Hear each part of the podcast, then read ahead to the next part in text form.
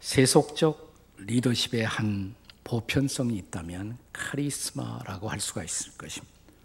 카리스마란 어떤 개인에게 소유되어 있는 강력한 은사나 혹은 특별한 어, 다른 사람들을 압도하는 능력을 카리스마라고 할 수가 있을 것입니다.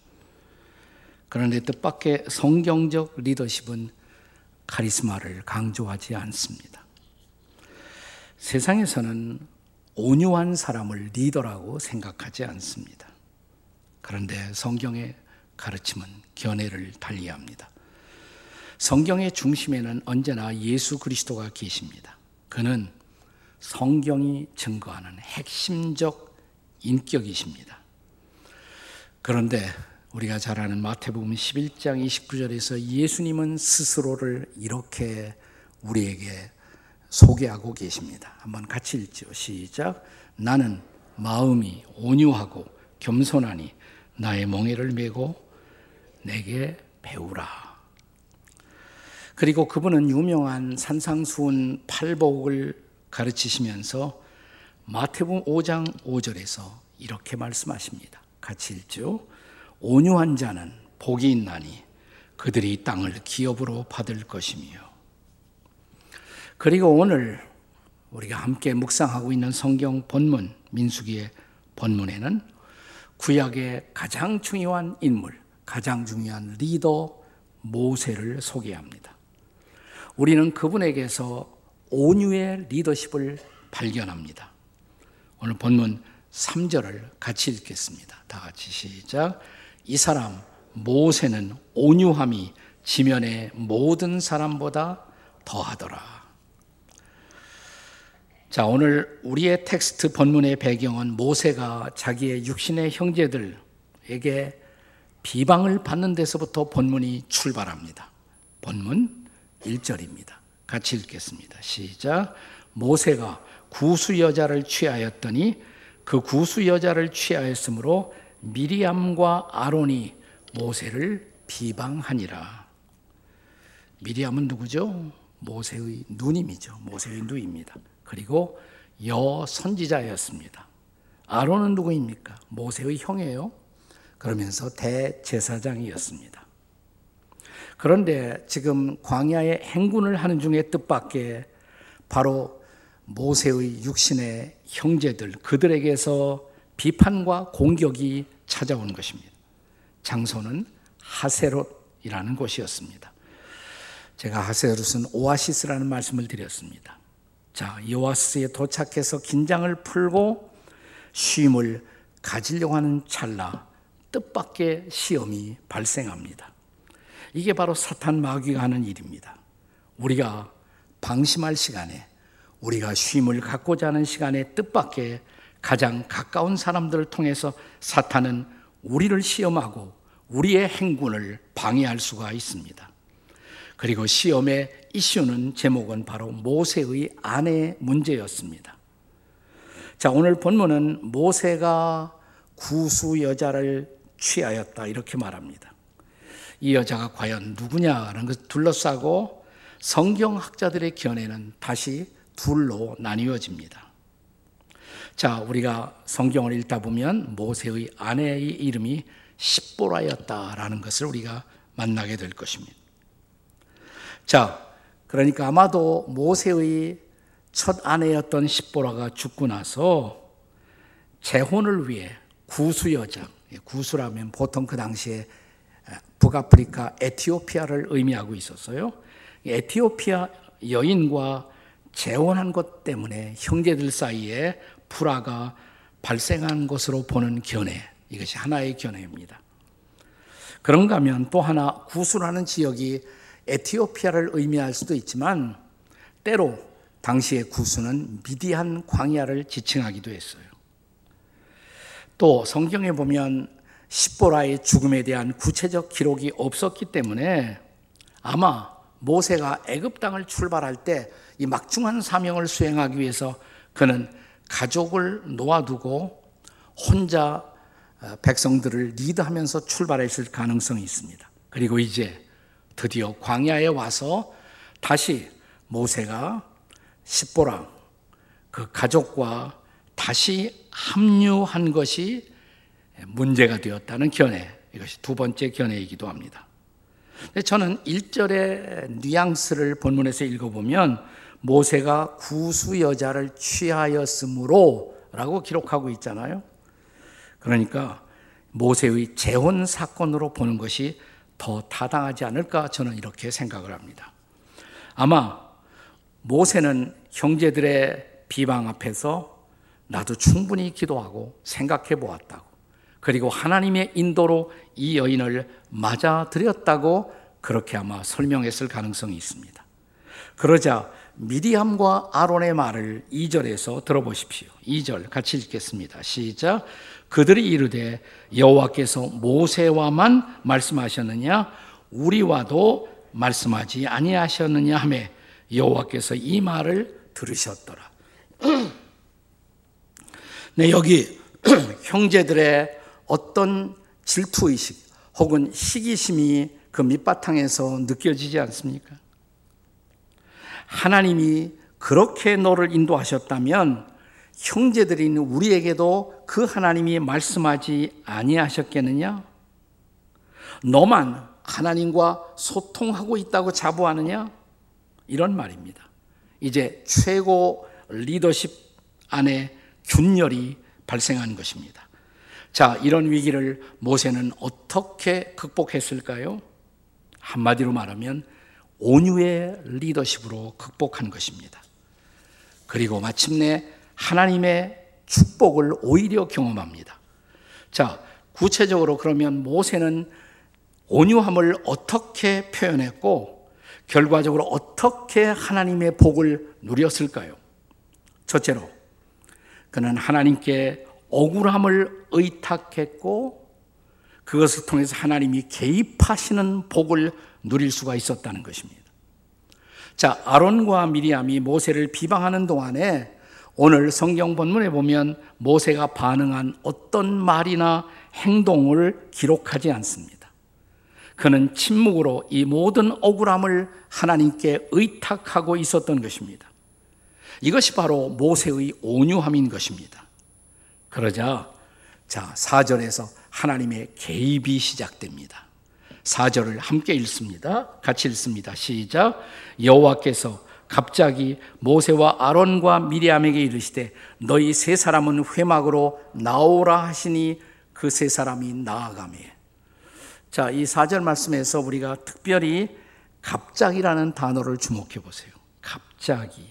하나님이 갑자기 우리가 영어 성경에 보시면 이 단어를 suddenly 혹은 at once 이런 단어로 번역하고 있습니다.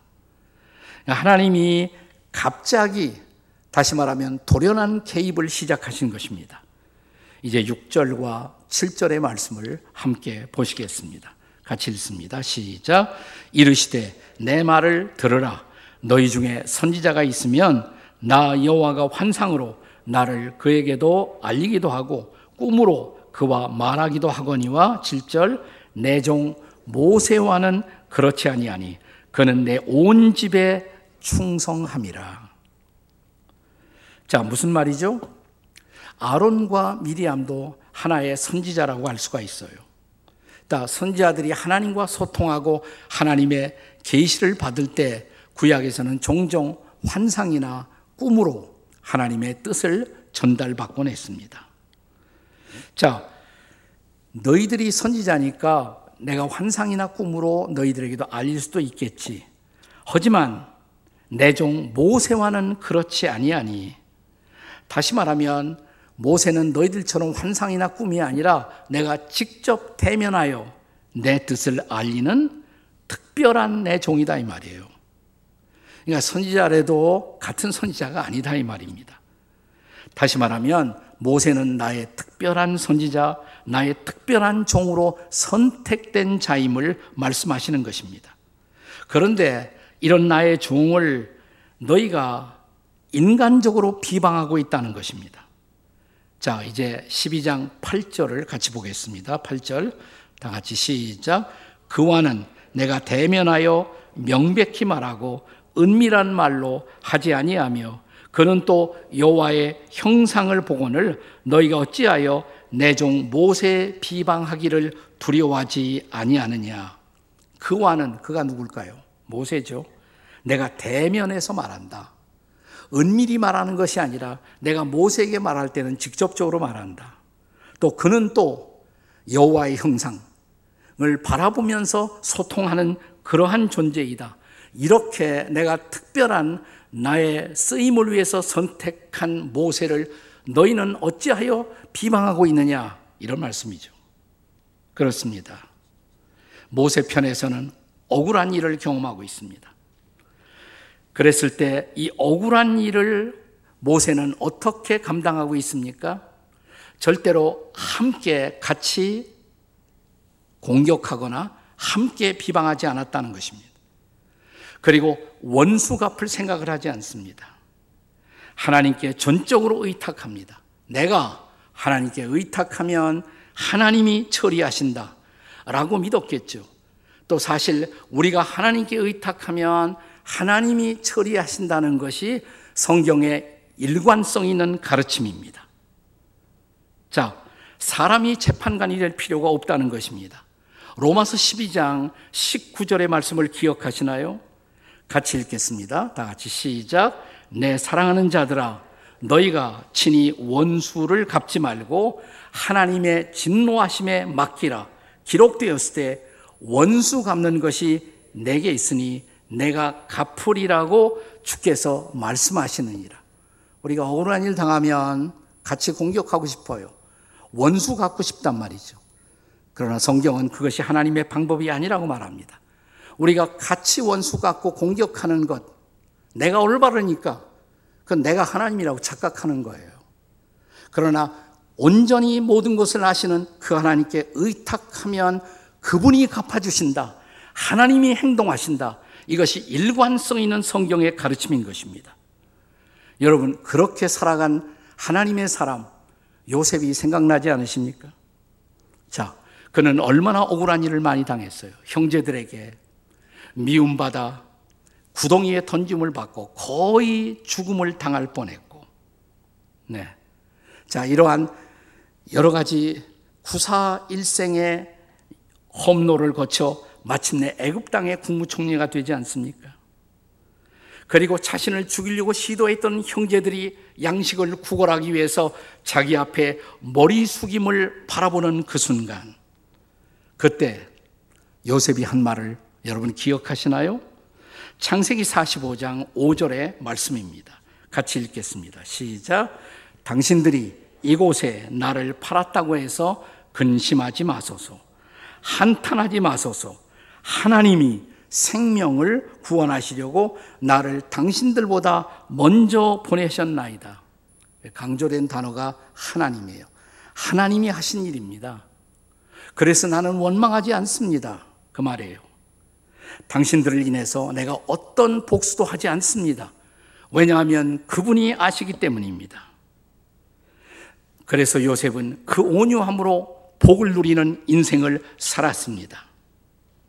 자, 하나님이 이렇게 온유한 사람들을 복 주시고 사용하시는 것, 그것이 사실이라면 사랑하는 여러분, 여러분과 저도 온유함의 복을 사모하시는 우리가 될 수 있기를 주의 이름으로 축원합니다.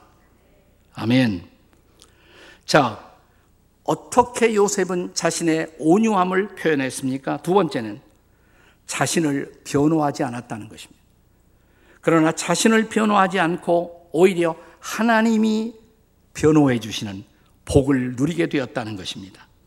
자, 오늘의 본문을 읽으면서 우리가 놀라는 것은 모세가 스스로를 변명하거나 변호하려고 시도하지 않았다는 사실입니다. 사실 변명하려면 얼마든지 변명거리가 있었을 것입니다. 하지만 모세는 침묵으로 일관합니다. 모든 것을 하나님이 아신다고 믿었기 때문입니다. 어떤 미션 스쿨에 학생이 시험을 치르게 되었는데 도무지 모르겠어요. 답을 모르겠어요. 그래서 그는 시험지 맨 아래다 나가면서 이런 말을 썼다고 합니다. 영어로 썼어요. God knows all 이렇게 하나님이 모든 것을 아십니다. 이렇게. 얼마 후에 채점지를 다시 돌려받았습니다. 뭐라고 써 있었을까요, 거기에? 하나님 100점, 너는 빵점. 네. 그런데 거기 PS가 있었어요. PS. 다시 시험 치를 은혜의 기회를 주겠음. 이렇게. 하나님은 다 아세요. 그런데 우리는 모른다는 것. 그것이 바로 인생의 딜레마가 아니겠습니까? 그럴 때 우리가 할 일은 무엇입니까? 하나님을 신뢰하고 변함없이 신뢰하고 억울할 때에도 그분을 변함없이 신뢰하고 하나님의 일하심을 지켜보는 일이 아니겠습니까? 네, 그것을 지켜보지 못하고 인간적인 방법으로 부딪힐 때 거기에서 우리는 하나님의 백성다움을 상실하고 마는 것입니다. 자, 그러나 이렇게 하나님을 신뢰하고 그분 앞에 맡길 수 있었을 때 우리가 경험하는 보편적 은혜가 있어요. 그건 뭐냐면 하나님이 우리를 변호해 주신다는 것입니다. 내가 나를 변호하지 않아도 그분이 우리를 변호해 주신다는 것입니다. 자, 그렇다면 본문에서 하나님은 어떻게 모세를 변호해 주시고 있습니까? 우선 3절 말씀을 다시 읽습니다. 3절 다시요. 시작. 이 사람 모세는 온유함이 지면의 모든 사람보다 더하더라. 자, 이게 성경 말씀이에요. 누가 기록했죠? 성경은 성령의 감동으로 기록된 말씀이 아닙니까? 그러니까 이 말씀은 성령의 증언이에요. 성령 하나님이 증언하십니다. 모세는 온유함이 지면의 모든 사람보다 뛰어나다. 그는 참으로 온유한 사람이었다. 자, 그리고 7절의 말씀을 다시 읽겠습니다. 7절에요. 다 같이 시작. 내 종 모세와는 그렇지 아니하니 그는 내 온 집에 충성합니다. 우선 여기서 하나님이 모세를 가리켜서 내 종이다 이렇게 말씀하십니다. 영어로 my servant. 내 종이다. 그는 나의 종이다. 그리고 또 말씀하시기를 그는 온 집안에 충성되다. 내 온 집에 충성되다. 무슨 말이냐면 내 온 집에 맡겨놓은 모든 일 앞에 그는 신실한 종이다 이 말입니다. 신실한 종이다. 하나님이 변호해 주셨어요. 하나님이 직접 변호하신 것입니다. 사랑하는 여러분, 모세는 결코 약한 사람이 아니에요. 유약한 사람이 아니에요. 그러면 어떻게 그 백성을 그 수많은 백성 우리가 많이 잡으면 거의 200만에 가까웠을 그 백성을 이끌고 광야를 거쳐 가나안 앞까지 인도에 갈 수가 있었겠습니까? 결코 약한 사람이 아니에요. 그는 내적으로는 강한 사람입니다. 나 그는 언제나 온유한 사람으로 나타나고 있습니다. 여러분, 이 시대를 살아가는 인생들이, 사람들이 온유를 추구하지 못하는 이유가 어디에 있을까요? 이 온유함을 약함과 혼동하기 때문에 그래요. 온유해지면 내가 진다. 그래서 온유함을 상실하는 것입니다. 약함으로 생각하기 때문에. 여러분, 예수님이 산상수훈 팔복에서 온유한 자는 복이 있다 라고 말씀하실 때 희랍어의 온유하다는 단어는 본래 πραΰς라는 단어로 되어 있어요. πραΰς. 네, 이 단어의 뜻은 힘을 다스릴 줄 아는 내적인 통제력, 컨트롤할 수 있는 능력, 자신 안에 있는 에너지를 통제할 줄 아는 능력. 이것이 바로 πραΰς라는 거예요. πραΰς, πραΰς. 이렇게 온유한 자는 복이 있다라고 말씀하신 것입니다. 젊은 나이에 온 세상의 정복자가 되었던 Alexander the Great, 알렉산더 대제를 기억하십니까? 그에게는 어렸을 때부터 자라난 친구가 있었어요. 클레이터스라는 친구가 있었습니다. 나중에 알렉산더의 옆에 휘하 참모 장군이 되었습니다. 그는 한때 알렉산더가 결정적인 전장의 위기를 당했을 때 그를 구출해 준 은인이기도 했습니다. 그런데 한 번은 술좌석에서 술에 취한 나머지 알렉산더가 클레이터스와 언쟁을 하다가 분을 이기지 못해 옆에 있던 창을 뽑아 던져 친구를 죽이고 말았습니다. 그게 너무너무 후회가 돼서 알렉산더는 나중에 그것 때문에 자살을 시도하기조차 했어요. 그는 천하를 정복했지만 자신을 정복하지 못했어요. 그는 천하를 다스렸지만 자기의 마음과 자기 마음 속에 있는 분노를 술 취함을 다스리지 못한 것입니다. 다시 말하면 그는 온유하지 못했던 것입니다. 성경적 의미에서 그는 진정한 정복자가 되지 못한 것입니다. 하지만 모세는 달랐습니다. 그는 온유함으로 자신을 다스릴 줄 아는 사람이었고, 그래서 하나님이 기꺼이 그의 변호사가 되신 것입니다. 너는 내가 변호하마. 넌 가만히 있어도 돼. 내가 변호하마. 이것이 바로 모세의 온유함의 축복이었던 것입니다. 자, 모세는 어떻게 그 온유함을 드러냈고 하나님의 복을 경험했을까요? 세 번째로 자신을 비방하는 사람을 위하여 중보하고 그의 중보 기도가 응답되는 복을 누리게 됩니다. 우리는 민수기 12장에서 하나님이 결국 모세의 리더십에 도전했던 아론과 미리암 두 사람 중에서 특별히 미리암을 징계하시죠. 아론보다는 미리암을. 아론까지 징계하면 아론이 대제사장인데 이스라엘 백성들의 리더십에 큰 문제가 생깁니다. 그리고 아마 모세를 비난하고 비방할 때 주체적으로 역할을 했던 것이 미리암이었던 것 같아요. 하나님이 미리암을 징계하십니다. 어떻게 징계하셨죠? 나병으로. 지금 말하면 한센병 병이 그에게 나타나게 하는 것입니다. 오해하지 마세요. 모든 나병이 하나님의 징계는 결코 아닙니다. 그러나 성경의 이 시간, 이 상황, 여기에서의 미리암의 나병은 분명한 하나님의 징계였습니다. 리더십을 바로 세우기 위해서, 하나님의 공동체를 세우기 위해서 하나님이 개입하시고 그렇게 징계하신 것입니다. 자, 12장 10절을 함께 보겠습니다. 12장 10절 함께 읽습니다. 시작. 구름이 장막 위에서 떠나갔고 미리암은 나병에 걸려 눈과 같더라. 아론이 미리암을 본즉 나병에 걸렸는지라. 자, 그런데 그 다음 절에 보면 다행스러운 것은 아론이 모든 상황을 제대로 파악했어요. 그리고 아론이 나와서 회개를 시작합니다. 11절은 아론의 회개를 보여줍니다. 같이 읽겠습니다. 11절 시작. 아론이 이에 모세에게 이르되 내 주여 우리가 어리석은 일을 하여 죄를 지었으나 청하건대 그 벌을 우리에게 돌리지 마소서. 네. 여러분, 나를 비방하던 사람들, 억울하게 나를 공격하던 사람이 하나님의 징계로 나병에 걸렸다. 그러면 보통 사람들의 반응은 어떨까요? 저 같으면 저도 보통 사람이에요. 특별한 사람이 아니라 저 같으면 그랬을 거예요. 그거 쌤통이다 아마 그랬을 것 같아요. 네. 제가 말씀 준비하다가 쌤통이다 해놓고 그걸 영어로 뭐라고 그러지? 갑자기 그 생각이 났어요. 쉽지 않잖아요. 아마 이러지 않았을까? She deserves it. Deserve는 그럴 만한 까닭이 있다.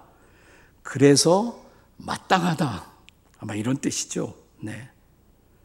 자, 그런데 놀라운 사실은 모세는 그랬던 자기의 누이를 위해서 오히려 중보 기도를 하는 거예요. 대신 중보 기도를 합니다. 그녀를 용서해 달라고? 아니, 거기서 끝나지 않아요. 그를 회복해 달라고. 자, 13절 말씀을 함께 보겠습니다. 13절. 같이 읽습니다. 시작. 모세가 여호와께 부르짖어 이르되 하나님이여 원하건대 그를 고쳐 주옵소서. 이제 모세는 자신을 비방하고 공격하던 사람을 위한 중보자가 됩니다. 중보자가 됩니다. 자, 14절에 보면 하나님이 모세의 중보 기도를 어떻게 응답하세요? 즉각적으로 그 순간 그 순간 다 나병이 물러가도록 하신 것은 아니에요. 일주일간은 그 나병 가운데 고통 속에 머물게 하셨습니다. 그러니까 고통의 대가를 조금 느껴야 사람이 제대로 회개를 하지 않겠어요? 네. 14절 말씀입니다. 같이 읽겠습니다. 다 같이 시작. 여호와께서 모세에게 이르시되 그의 아버지가 그의 얼굴에 침을 뱉었을지라도 그가 이래 동안 부끄러워하지 아니하겠느냐? 그런즉 그를 진영 밖에 이래 동안 가두고 그 후에 들어오게 할지니라. 그러니까 일주일간은 그 나병의 고통 가운데 머물게 하는 것이에요. 진영 바깥에 나가서 격리시키고 요즘 우리는 격리라는 단어에 익숙해 있잖아요. 일주일간 하나님이 격리시키고 그 고통을 느끼게 하신 것입니다. 그리고 그 다음에 회복을 주신 것이에요. 회복을. 하나님은 결국 모세의 중보 기도를 들으시고 그녀를 회복시켜 주십니다. 그리고 이스라엘 백성은 비로소 다시 하세로 땅을 떠나 바란 광야로 진군을 지속하게 됩니다. 자, 가까운 사람들 혹은 이웃들의 허물과 도전을 온유함으로 인내하고 버티고 기도하던 모세는 마침내 자신을 비방하던 이웃들을 도와주고 그들을 회복시켜 주므로 아름다운 중보자의 자리에 설 수가 있었던 것입니다. 이것이 온유의 축복인 것을 믿으시기 바랍니다. 온유한 자는 기도하는 자가 됩니다. 온유한 자는 결국 이웃들을 축복하는 자가 됩니다. 여러분, 이 온유의 복이 임하시기를 주의 이름으로 축원합니다. 자, 그런데 우리가 신약 성경을 읽다가 히브리서 3장을 읽어보면 오늘 본문에 이 사건을 인용한 기사가 나와요. 모세 이야기가 나옵니다. 그러면서 히브리서 기자는 모세와 비슷한 분이 있다. 그는 여러 면에서 모세와 비슷하고 하나님의 온 집에 신실했던 종이었다. 그러나 그는 모세를 능가하는 분이었다. 누굴까요? 히브리서 3장 2절과 3절의 말씀을 같이 읽겠습니다. 히브리서 3장 2절과 3절에요. 같이 읽습니다. 시작. 그는 자기를 세우신 이에게 신실하시기를 모세가 하나님의 온 집에서 한 것과 같이 하셨나니 3절. 그는 모세보다 더욱 영광을 받을 만한 것이 마치 집 지은 자가 그 집보다 더욱 존귀함 같으니라. 누구를 말하는 거예요? 예수님 얘기하는 거예요. 맞습니다. 우리 주님 예수 그리스도이십니다. 그분이야말로 죄인된 인류에 의해서 십자가에 억울하게 못 박힘을 당하셨잖아요. 그러나 그분은 기꺼이 십자가의 고난을 감수하셨습니다. 그리고 자신을 십자가에 못 박도록 허용하셨습니다. 그리고 그 십자가 위에서 자기를 못 박은 사람들을 저주한 것이 아니라 그들을 위해 기도하십니다. 어떻게 기도하셨어요? 누가 보면 23장 34절. 십자가상에 억울하게 못 박힌 예수 그리스도의 기도입니다. 같이 읽겠습니다. 시작. 이에 예수께서 이르시되 아버지여 저들을 사하여 주옵소서 자기들이 하는 것을 알지 못함이니이다. 사랑하는 여러분, 바로 이 예수님의 기도 때문에 저와 여러분이 우리가 용서받고 나병보다 더한 허물과 죄에서 구원받아 하나님의 자녀가 된 사람이라면 우리가 예수님의 삶을 모세의 삶을 조금이라도 모방이라도 하는 것이 마땅하지 않습니까? 자, 이렇게 억울함을 당하시고 십자가에 못 박혔을 때 오히려 우리를 용서하시고 우리를 축복하신 참으로 온유했던 그분의 오늘 이 순간도 계속되는 초대를 들어보십시오. 마태복음 18장, 11장, 마태복음 11장 28절 이하 30절의 말씀입니다. 잘하는 말씀이시죠. 같이 읽습니다. 시작. 수고하고 무거운 짐진 자들아 다 내게로 오라. 내가 너희를 쉬게 하리라. 나는 마음이 온유하고 겸손하니 나의 멍에를 메고 내게 배우라. 그리하면 너희 마음이 쉼을 얻으리니 이는 내 멍에는 쉽고 내 짐은 가벼움이라 하시니라. 아멘. 억울한 일을 당하셨습니까? 상처받으셨습니까? 그러면 당신보다 더 억울함을 당하셨던 주님을 바라보세요. 당신보다 더 상처를 받으셨던 그 주님을 바라보세요. 아니, 당신 때문에 십자가에 못 박혔던 그분을 바라보십시오. 그리고 거기에서 우리를 품고 우리를 용납하고 용서하고 축복하셨던 바로 그분을 바라보십시오. 그 예수님이 우리의 구주요, 우리의 주님이라면 그리고 그분의 발자취를 따라가기를 원하는 그리스도의 제자라면 이제 우리도 온유함을 실천할 때가 되지 않았습니까? 억울해도 인간적으로 공격하지 말고 하나님께 맡기고 기도 좀 하고 하나님의 도우심과 하나님의 용납과 하나님의 은혜를 경험하는 것이 마땅하지 않겠습니까? 그렇다면 그렇게 그분 앞에 우리의 상처를 십자가 앞에 다 내려놓을 수만 있다면 우리의 억울함을 내려놓을 수만 있다면 그리고 모든 것을 아시는 그분 앞에 맡기고 의존할 줄 안다면 그런 사람들에게 오늘이 회복의 날이 될 것입니다. 오늘이 자유의 날이 될 것입니다. 오늘이 치유의 날이 될 것입니다. 오늘이 새 출발의 날이 될 것입니다.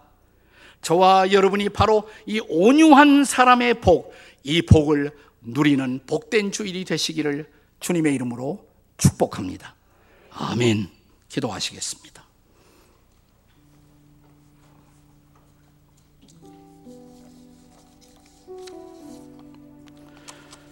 조용히 기도하시면서 여러분의 오른손을 가슴에 얹어 보세요. 그리고 가슴 속에 있는 억울함, 가슴 속에 있는 상처. 하나님, 제가 아파요. 제가 힘들어요. 주님이 아십니다. 하나님이 다 아십니다. 모든 것을 아시는 당신 앞에 맡깁니다. 내려놓습니다.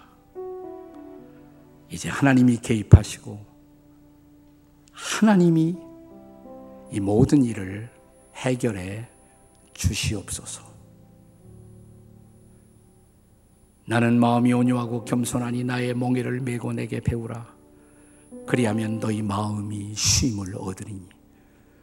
마음이 평안하십니까? 마음이 불편하십니까? 이제 쉼을 얻어야 할 때가 되지 않았습니까? 주님 아시죠? 다 내려놓습니다. 다 드립니다. 제가 인간적으로 이런 모든 일들을 해결하지 않도록 하시고 주님의 사람답게 온유함으로 이런 문제를 주님 앞에 드릴 줄 아는 사람이 되게 해 주시옵소서. 조용히 그 주님을 부르세요. 다 같이 주님, 주님 도와주십시오. 주님 다스려 주옵소서. 우리 주님 부르짖고 함께 통성으로 기도하겠습니다. 주님 우리가 기도합니다. 우리가 전능하신 하나님 앞에 우리의 모든 것을 드립니다. 모든 것을 아시는 주님 앞에 드립니다. 그리고 주님의 다스림, 주님의 통치, 주님의 은혜를 경험하는 당신의 백성들이 되게 해 주시옵소서. 온유한 사람은 복이 있나니 그 땅이 기업이 될 것이요. 그 복을 누릴 줄 아는 당신의 백성이 되게 해 주옵소서. 예수님의 이름으로 기도합니다. 아멘.